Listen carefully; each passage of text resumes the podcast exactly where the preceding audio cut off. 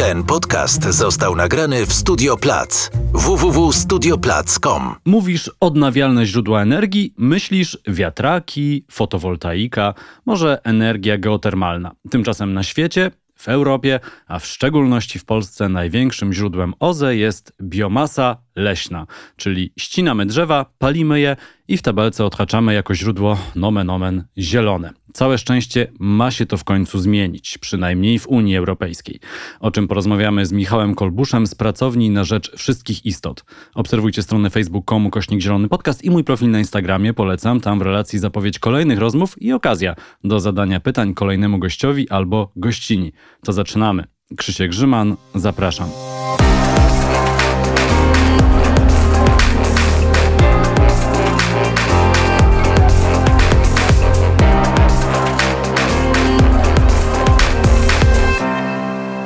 Gościem Zielonego Podcastu jest Michał Kolbusz, analityk do spraw biomasy leśnej ze Stowarzyszenia Pracownia na Rzecz Wszystkich Istot. Dzień dobry. Dzień dobry. Chociaż z tym dzień dobry cały czas, no to trudna e, sprawa.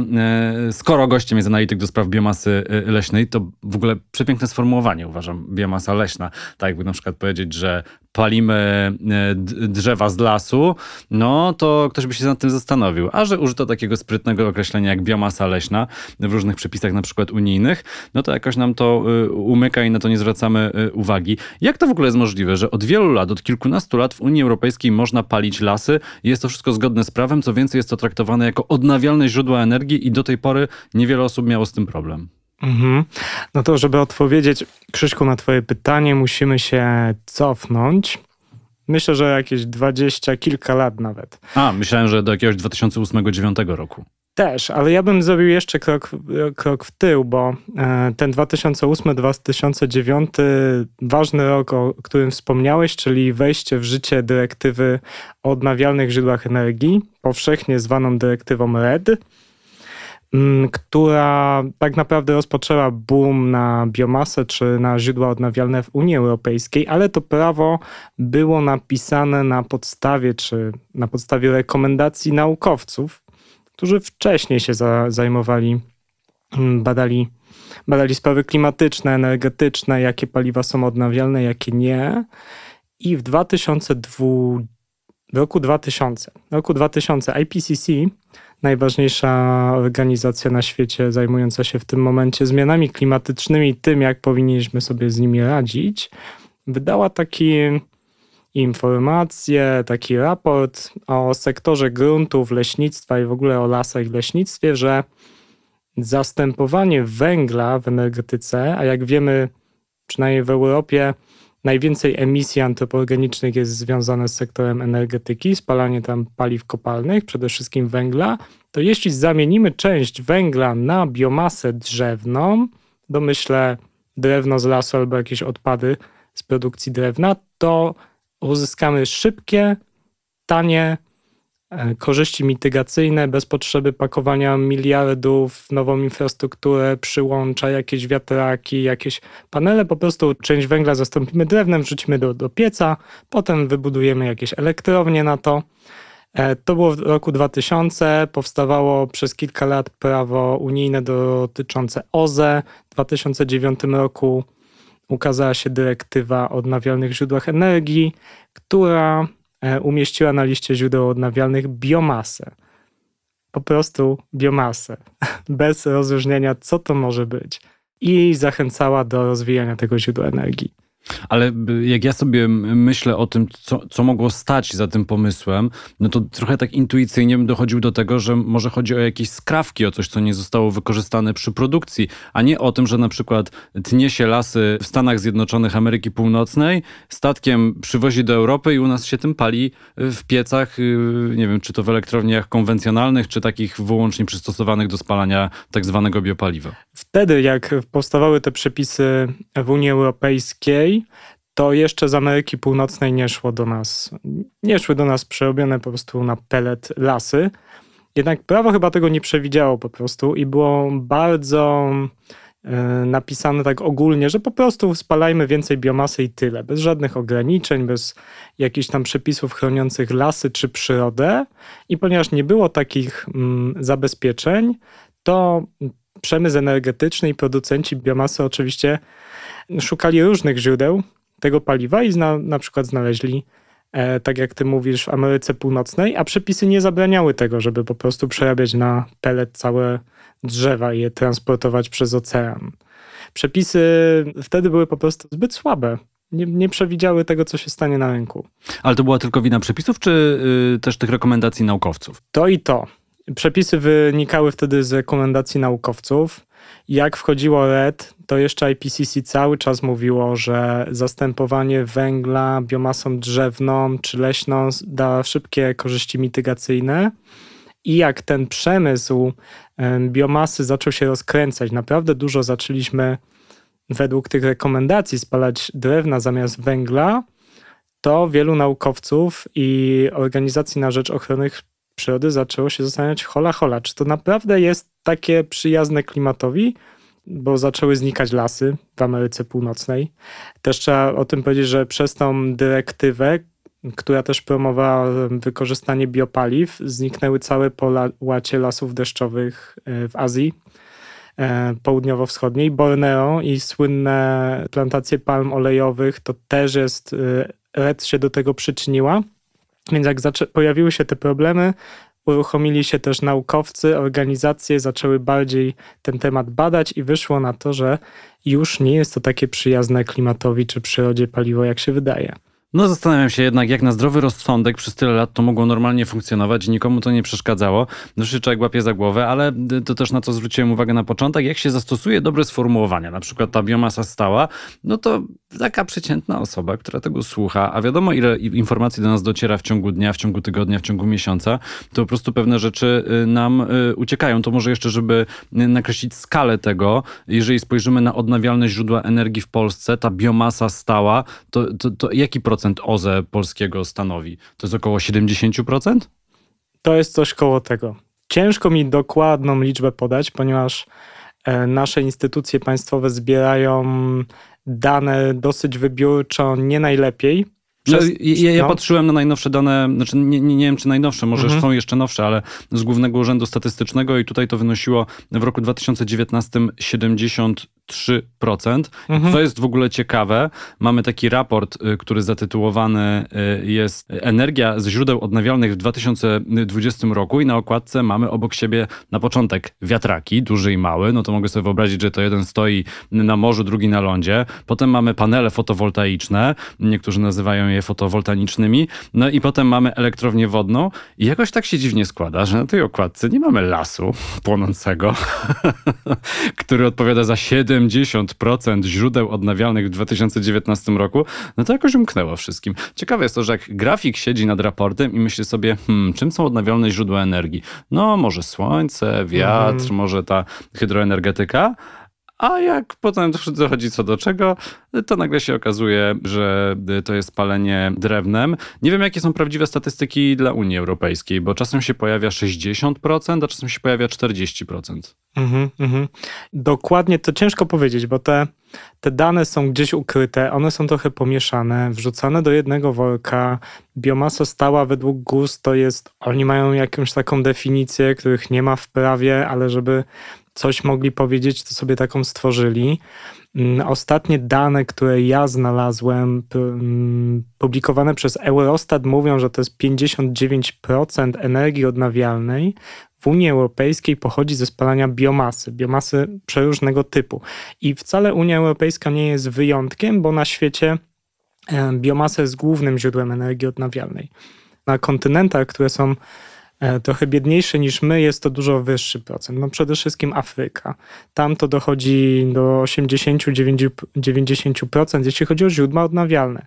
Więc fajnie jakby nasi słuchacze zapamiętali z tego, że tak jak ty mówisz, tutaj wiatraki, to można sobie pomyśleć fotowoltaikę, ale nie, proszę państwa, tak jak od setek tysięcy lat spala, człowiek spala drewno.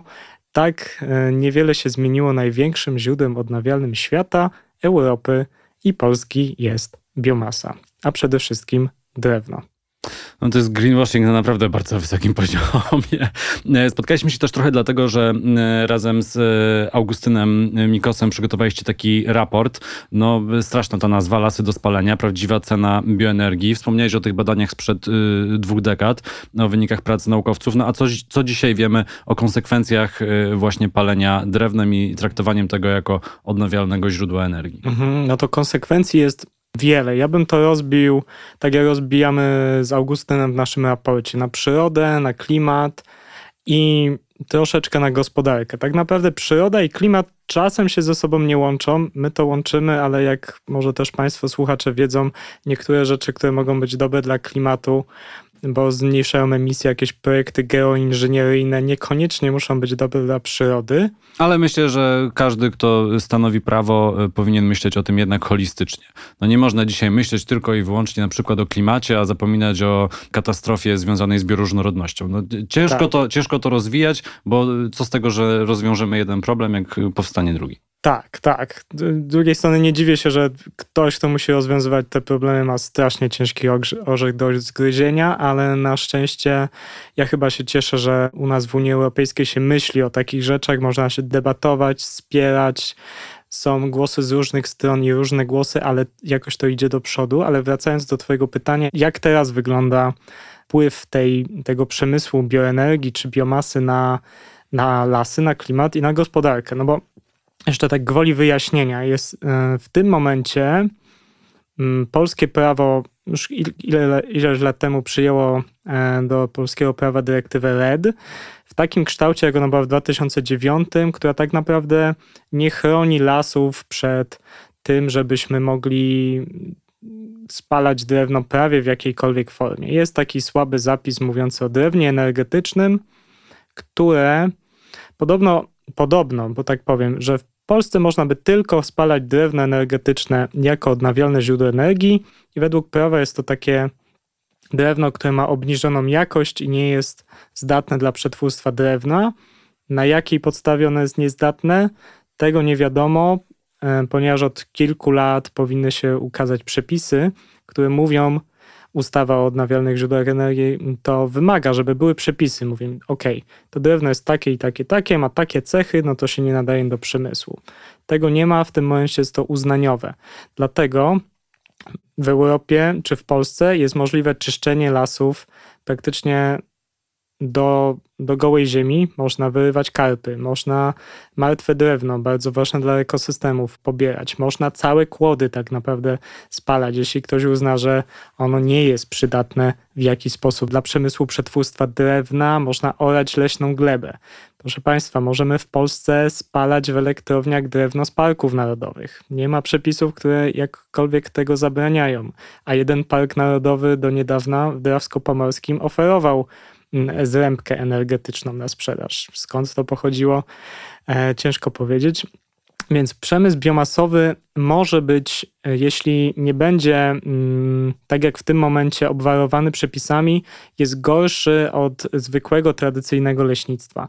Jeśli produkujemy czy hodujemy las po to, żeby mieć deski, produkty drzewne, to staramy się, żeby te drzewa jednak urosły całkiem spore, sędziwe, do powiedzmy sześćdziesięciu do siedemdziesięciu lat, żebyśmy mieli kilka gatunków, żebyśmy mieli różnorodny surowiec, a przemysłowi biomasowi na tym nie zależy. Szybko rosnące drzewa, szybko ścinane, ogałacane do gołej ziemi. Zrębka to zrębka, pelet to pelet. Co tam wrzucimy? Ważne, żeby się paliło. Nie interesuje nas przyroda. Czyli biomasa może być gorsza od leśnictwa, a jeśli chodzi o klimat, no to okazało... I to jest ciekawe. Tak, tak. Już mówię, o co chodzi w tym klimatem, no bo takie kiedyś było przeświadczenie, jak ja się jeszcze kilkanaście lat temu studiowałem ochronę środowiska, to było mówione, no okej, okay, jest zielona energia z biomasy, ten dwutlenek węgla został zaabsorbowany, teraz go uwalniamy do, przy spalaniu, więc tak naprawdę bilans wychodzi zero. Problem jest taki, że biomasa biomasie nierówna, zależy jak szybko te rośliny, bo teraz mówimy o roślinach, bo przecież biomasą jesteśmy też, jak ja i tutaj siedzę z tobą, czy nasi słuchacze też jesteśmy biomasą. Ale biomasa roślinna czy drzewna rolnicza czy leśna ma różne mm, tempo, jakby to nazwać. Okej, powiem to tak. Pozyskujemy jakąś roślinę, na przykład drewno, i ją spalamy, czyli dwutlenek węgla z komina idzie do, do atmosfery. I zaciągamy tak zwany dług węglowy. To jest coś, o czym się nie mówiło, jak się pisało prawo, a I P C C o tym dwadzieścia lat temu nie mówiło. Ale naukowcy dosyć dobrze policzyli to, że teraz jak taki dług zaciągamy. Czyli nie dość, że wyemitowaliśmy teraz dwutlenek węgla, jeszcze dodatkowo dwutlenek węgla podczas transportu, wycinki, tak jak ty wspominałeś, że pelet idzie z Ameryki Północnej, sześć tysięcy kilometrów statkiem, też są emisje. A do Polski z Białorusi najczęściej. A do Polski z Białorusi, dokładnie. Więc mamy emisję z komina plus jakieś emisje przy transporcie, pozyskaniu, zaciągamy dług węglowy. Powiedzmy, że zasadziliśmy z powrotem drzewa, które wycięliśmy, i one odrastają i powoli absorbują z powrotem ten dwutlenek węgla. No i wszyscy wiemy na zdrowy rozum, że drzewa nie rosną w jedną noc, ani w jeden rok. Jak na przykład powiedzmy zboże, z którym można zrobić słomę i też ją spalić. Więc mm, obecnie się uważa, że spłata w Europie długu węglowego powstającego ze spalania drzew, które urosły do pięćdziesięciu, sześćdziesięciu, siedemdziesięciu lat, jak to często jest, zajmuje nawet, nawet powyżej stu lat, jeśli jeszcze doliczymy tę emisję przy pozyskaniu. I dopiero po tych stu latach, według naukowców, będziemy mieli jakąś korzyść klimatyczną.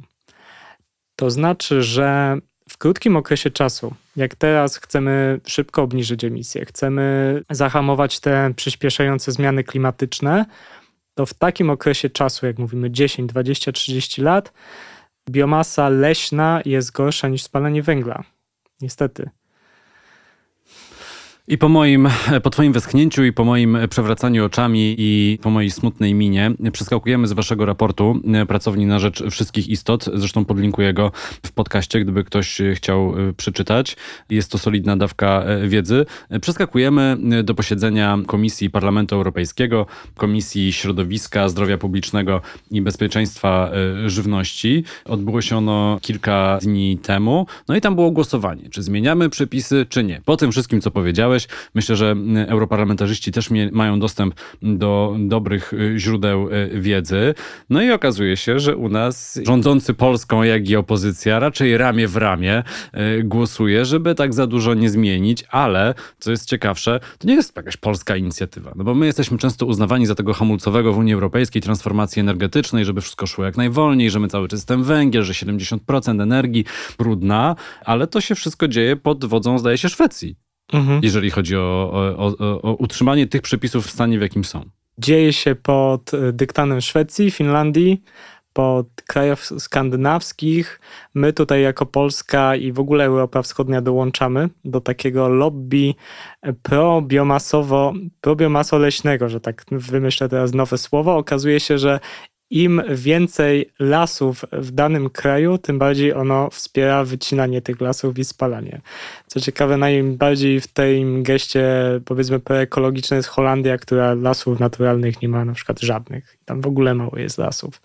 I tak, w tym, jak wspomniałeś, odbyło się tydzień temu głosowanie w Komisji Środowiska i głosowano nad tym, tak naprawdę clue jest takie, żeby przepisy unijne dogoniły wiedzę naukową, bo i w tym momencie I P C C, przez, jak przeanalizowali przez ostatnie lata obecne, do, obecną wiedzę naukową na temat spalania biomasy leśnej, wyszło, że ona nie jest, tak jak powiedziałem, przyjazna klimatowi ani przyrodzie, wycofali się z tej linii, żeby produkować energię z tego z tego paliwa. Również w tamtym roku, co było chyba głównym motorem tych zmian, naukowcy ze Wspólnego Centrum Badawczego przy Komisji Europejskiej wypowiedzieli się, że spalanie drewna pozyskanego bezpośrednio z lasów jest gorsze niż spalanie paliw kopalnych i musimy rozróżnić te typy biomasy.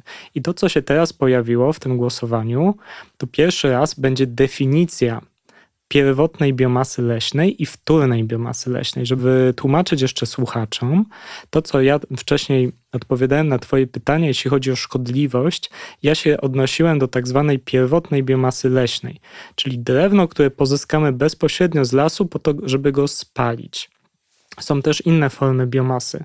My też nie jesteśmy krytykami każdej formy biomasy. Więc teraz w prawie unijnym Komisja E N V I proponuje, żeby było taka definicja: pierwotna biomasa leśna i wtórna biomasa leśna. Wtórna to będą odpady z przetwórstwa drewna, z papierni, jakieś ścinki, trociny, tego typu już nie do końca zdatne do użycia produkty.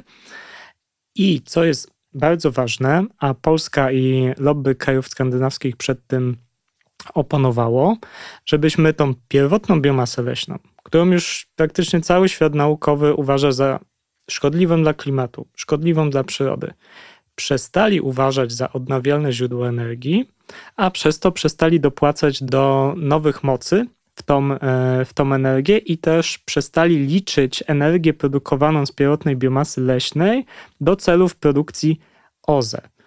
I przed tym właśnie bronili się nasi europarlamentarzyści, łącznie z partii, Europejskiej Partii Ludowej, Partii Konserwatystów i Reformatorów, czyli powiedzmy opozycja z rządem. Tak. Oni, oni... Konserwatyści i reformatorzy to Prawo i Sprawiedliwość, a I P P, czyli Europejska Partia Ludowa, to Platforma Obywatelska i P S L, tak w skrócie. Tak, tak, tak. Dzięki za wyjaśnienie. I w tym momencie Komisja E N V I, Na, nasi europosłowie tak nie głosowali. Rekomenduję, nad czym będą głosowali europosłowie na plenarnym posiedzeniu, żeby właśnie nie była uznawana pierwotna biomasa leśna za O Z E i nie była dotowana. Nasi europarlamentarzyści chcieli tą pierwszą część wyrzucić, żeby cały czas była uznawana za O Z E, bo pytanie, czy byśmy mieli tyle energii odnawialnej, wykazywali, co wykazujemy, musielibyśmy się bardziej postarać, więc chcieli, żeby dalej była uznawana za O Z E, ale może zmniejszyć tam subsydia. Czyli maleńki kroczek do przodu, ale tak naprawdę bardzo rozwodnione. Bo proszę Państwa, gdybyśmy nie liczyli tej energii z biomasy, to no nie wypełnialibyśmy w tym momencie naszych celów produkcji energii odnawialnej. Bylibyśmy pod kreską. Gdyby ktoś się teraz zastanawiał i sobie włączył pauzę w, pauzę w naszej rozmowie i, i pomyślał, no ale o co w tym wszystkim chodzi? No to gdyby posłuchać na przykład polityków, którzy optują za tym, żeby było tak jak jest, business as usual, no, to oni powiedzą, no mamy swoje cele jako Unia Europejska, mamy Fit for pięćdziesiąt pięć, my tego nigdy nie osiągniemy, jak zmienimy te przepisy. No ale wystarczy zajrzeć do jakiejś prasy branżowej czy ekonomicznej, gdzie jest czarno na białym napisane, że po prostu ta branża to jest dziesięć miliardów dolarów rocznie. No i, no i to trochę niestety, troszkę niestety być może też, no kto, kto by pomyślał, ale chyba może odrobinkę też o to chodzi. Tak, ja dziękuję ci za te dane, bo ja ich nie znałem i tu jest taki, kurczę, no tak pieniądze wiadomo. Tam, gdzie są pieniądze, jest gdzieś nacisk polityczny. I tutaj Unia musi odkręcać tą pułapkę, w którą się wpakowała, bo po, pozwoliliśmy się temu przemysłowi rozwinąć, bo na to pozwalały przepisy. Cały czas uznawaliśmy niezgodnie z faktami, że biomasa leśna z odnawialnym źródłem energii, a dobra, jeszcze coś, muszę, muszę tutaj słuchaczom do, doszczegółowić, bo w prawie europejskim jest straszny miszmasz i jeden wielki bigos. I ja w tym momencie powiedziałem, że biomasa leśna nie jest odnawialnym źródłem energii według prawa unijnego, bo tak naprawdę według prawa unijnego odnawialne to znaczy zeroemisyjne. No, oczywiście biomasa się odnawia w pewnym tempie, zgodnie z warunk- jakimiś tam limitami ekologicznymi, ale jak mówię, że biomasa leśna nie jest odnawialnym źródłem energii, to mam na myśli prawną definicję, to znaczy, że nie jest neutralna dla klimatu. I wiele osób się o tym wspiera, no bo to, to w sumie nie jest prawda, ale na papierze, na papierze niestety te definicje tak są, tak wyglądają. A to, co jeszcze powiedziałeś, Krzyśku, o tym przemyśle, który i pieniędzy, pieniądze, które idą, bo tutaj jest jeszcze jedna taka ważna e, rzecz w obecnej sytuacji, którą mamy polityczną, geopolityczną.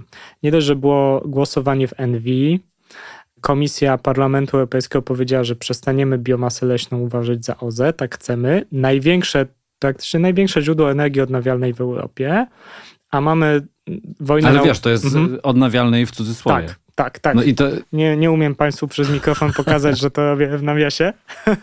Czyli tak, czyli teraz mamy stan, chcemy mieć stan faktyczny.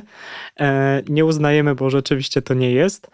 Mamy wojnę, wojnę w Ukrainie, Rosja napadła na Ukrainę, powstała inicjatywa Unii Europejskiej REPowerEU, która chce odejść od paliw kopalnych, od Putina, przez przede wszystkim odnawialne źródła energii, efektywność energetyczną, czy po prostu mniej energii, zużywanie.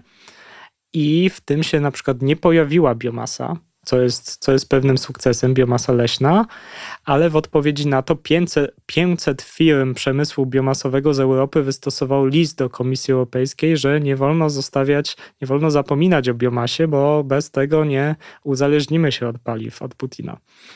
No ale właśnie może jednak trzeba o tym zapomnieć, po prostu to już odłożyć na te smutne karty historii transformacji energetycznej. Ja też sobie nie przypominam jakiegoś takiego zdjęcia z konferencji, czy to Ursuli von der Leyen, czy poprzednich przewodniczących. Teraz ostatnio była a propos REPowerEU taka konferencja Olafa Scholza z trójką innych przywódców i też tam była Ursula von der Leyen a propos stawiania wiatraków na Morzu Północnym. Ja też nie pamiętam, żeby właśnie ktoś tam przy płonącym lesie na na przykład się ustawił i powiedział, że to jest droga, to jest droga Europy. No ale żeby też słuchacze wiedzieli, co się dalej wydarzy, bo my sobie rozmawiamy jeszcze przed wakacjami roku dwa tysiące dwudziestego drugiego, no a po wakacjach to będzie już na plenarnym posiedzeniu głosowane i, i czego się możemy spodziewać. Znaczy, bo wiemy, na co my, my liczymy, ale, ale ty, jako że zasięgnąłeś wiedzy w wielu źródłach, to, to, to co się może wydarzyć. Mhm. Takim papierkiem lakmusowym tego, co się może wydarzyć, będzie będzie za półtorej miesiąca głosowanie w Komisji ITRE. To jest Komisja Energii, Transportu, Gospodarki, największa komisja Parlamentu Europejskiego, gdzie ona będzie też swoje poprawki dotyczące biomasy składać potem na, do głosowania przez europarlamentarzystów. Tam jest dużo więcej posłów, to jest w pewnym sensie ważniejsza komisja. No ważniejsza, że zasiada więcej europosłów i bardziej ludzie na to patrzą. I zobaczymy, co się tam stanie, jak będą głosować europosłowie. A co będzie we wrześniu, to jestem bardzo ciekaw. My będziemy się na pewno z naszymi europarlamentarzystami, którzy głosowali o niepomyślnych dla przyrody i klimatu poprawkach. Chcielibyśmy się z nimi skontaktować i porozmawiać. I też zapytać się, dlaczego tak głosowali i może ich przekonać do tego, żeby aktualnili swoje zdanie i jednak wiedza naukowa obecna i głos, głos przyrody i naukowców wybrzmiał na tym plenum. Ja trzymam kciuki, bo widzę, że jednak europarlamentarzyści w Unii no są chyba za ochroną przyrody. Całkiem są nie najgorsze te głosowania. Dla nas my... Nie wiem, nie wiem czy Polsce, ale patrząc mhm. na Parlament Europejski jako całość, yy, tak, jest progresywny. Tak. Ty, ty pewnie może to zauważyłeś, że mamy teraz ten REPowerEU, mamy wojnę w Ukrainie i wydawałoby się, że Unia pójdzie, no to nie, no to jeszcze musimy dłużej podtrzymać te paliwa kopalne. W pewnym sensie tak się stało, ale przy okazji O Z E gaz do dechy z transformacją zieloną. Tak, to jeżeli ktoś na przykład po wysłuchaniu naszej rozmowy ma takie W T F w głowie, co tutaj się w ogóle wydarzyło i dlaczego polscy europarlamentarzyści przynajmniej w tej jednej komisji głosowali tak, jak głosowali, no to można sobie zajrzeć na stronę Europarlamentu i zobaczyć, kto zasiada w komisji IRTE. Jest tam na przykład znane nazwisko Beata Szydło, można do niej napisać maila. Grzegorz Tobiszowski, też znana postać, też zajmująca się energetyką. Jerzy Buzek, który był tu kiedyś gościem podcastu. Profesorowi Buzkowi różnie się zdarza czasem coś podpisać albo zagłosować. Czasem O Z E, a czasem gaz. No zobaczymy, jak będzie w przypadku biomasy stałej. No i jest też Łukasz Kochut, czyli osoba z lewej strony spektrum politycznego. No i na niego chyba możemy liczyć. No jest też Zbigniew Krasnodębski, ale znany raczej ze swoich konserwatywnych tak zwanych poglądów. Tutaj teraz, jak Krzysiek mówiłeś, to powiedziałeś, użyłeś terminu biomasa stała. Może nasi słuchacze dużo informacji przez te pół godziny. Ja chciałbym tak na koniec powiedzieć, że e, proszę Państwa, to co wydarzyło się w ENVI, też nasza, nasze stowarzyszenie walczy, to o tym, żeby nie uznawać biomasy leśnej za odnawialne źródło energii. Jest bardzo dużo form biomasy. Jeśli ktoś to interesuje, może się w tym jeszcze dokształcić. I ja bardzo też zachęcam, jeśli ktoś ma ochotę podzielić się swoją opinią na ten temat z europarlamentarzystami, to ich adresy mailowe są dostępne do i telefony do biur na stronie Europarlamentu. Oni są naszymi reprezentantami, możemy się podzielić swoją opinią, napisać do nich, zadzwonić, pogadać i powiedzieć, że społeczeństwo yy, chciałoby, żeby zielona transformacja to nie był greenwashing kosztem, kosztem lasów nie tylko europejskich, tylko światowych, tylko żebyśmy rzeczywiście robili tą transformację w dobrym kierunku. Bardzo zachęcam, w asystenci w ich biurach to bardzo mili ludzie, na pewno odpowiedzą Państwu albo podziękują za wiadomość. Podziękuję za wiadomość, na pewno. Michale, powiedz jeszcze na koniec jedna rzecz. A jak to się stało, że stałeś się analitykiem do spraw biomasy leśnej w Stowarzyszeniu Pracownia na Rzecz Wszystkich Istot? Bo nie, nie wiem, ja sobie tak wyobrażam, że nie siedzę sobie w domu i myślę sobie, czym bym się zajął i nagle czytam ten artykuł i myślę, tak jest, robię to i walczę o to. Chociaż jeżeli taka była twoja historia, to pełen szacun i chcę takich historii słuchać więcej. No to e, historia jest taka, e, nie jest aż taka heroiczna, jak, jak tutaj opowiadasz. Historia jest taka, że z wykształcenia jestem specjalistą ochrony środowiska, jestem też masażystą, sprowadziłem się do Warszawy, akurat rozpoczął się COVID, pandemię, lockdowny, nie mogłem pracować, miałem to zakazane i szukałem też dodatkowej pracy, żeby wrócić do ochrony środowiska i zadzwonił do mnie mój przyjaciel Augustyn Mikos, z którym razem w dwa tysiące siedemnastym roku walczyliśmy o, przeciwko wycince Puszczy Białowieskiej. I Augustyn powiedział, hej stary, u nas w pracowni zaczynamy nowy temat, coś się nie tak dzieje w Europie i na świecie, lasy trafiają do kotłów i są spalane na energię, uważamy, że to O Z E, potrzeba nam osoby w naszej pracowni, gdzie zawsze brakuje rąk do pracy, żeby się ktoś tym zajął. I ja się od razu zgodziłem, bo pracownia to jest bardzo fajne stowarzyszenie, pracuję tam ze super ludźmi e, i ze swoimi przyjaciółmi. I, a temat to jest, ja bardzo lubię, kocham lasy, jestem, może to źle ekologicznie brzmi, ale jestem z rodziny od pokolenia leśników. Gdzie mój... Musisz odpoku- odpokutować za całą rodzinę. Dokładnie. Za przodków. Chociaż jak mój świętej pamięci dziadek, który zaraził mnie miłością do przyrody, on by się w grobie przewracał, jakby widział, co się dzieje w polskim leśnictwie. Lubię temat energii, lubię temat lasów, to się wszystko łączy. No i praca ze świetnymi ludźmi w fajnym stowarzyszeniu. I tu możemy postawić kropkę. No nie sądziłem, że nawet się też pośmiejemy oprócz oburzenia. W tej rozmowie Michał Kolbusz, analityk do spraw biomasy leśnej w Stowarzyszeniu Pracownia na Rzecz Wszystkich Istot, był gościem Zielonego Podcastu. Bardzo ci dziękuję za rozmowę. Bardzo dziękuję Krzyśku za zaproszenie. Pozdrawiam słuchaczy. To był Zielony Podcast. Kolejny odcinek w niedzielę. W wolnym czasie zajrzyjcie na facebook.com kośnik Zielony Podcast i mój profil na Instagramie. Polecam tam w relacji zapowiedź kolejnych rozmów i okazja do zadania pytań kolejnemu gościowi albo gościni. Krzysiek Grzyman, do usłyszenia. Też chcesz nagrywać podcasty? w w w kropka studio plac kropka com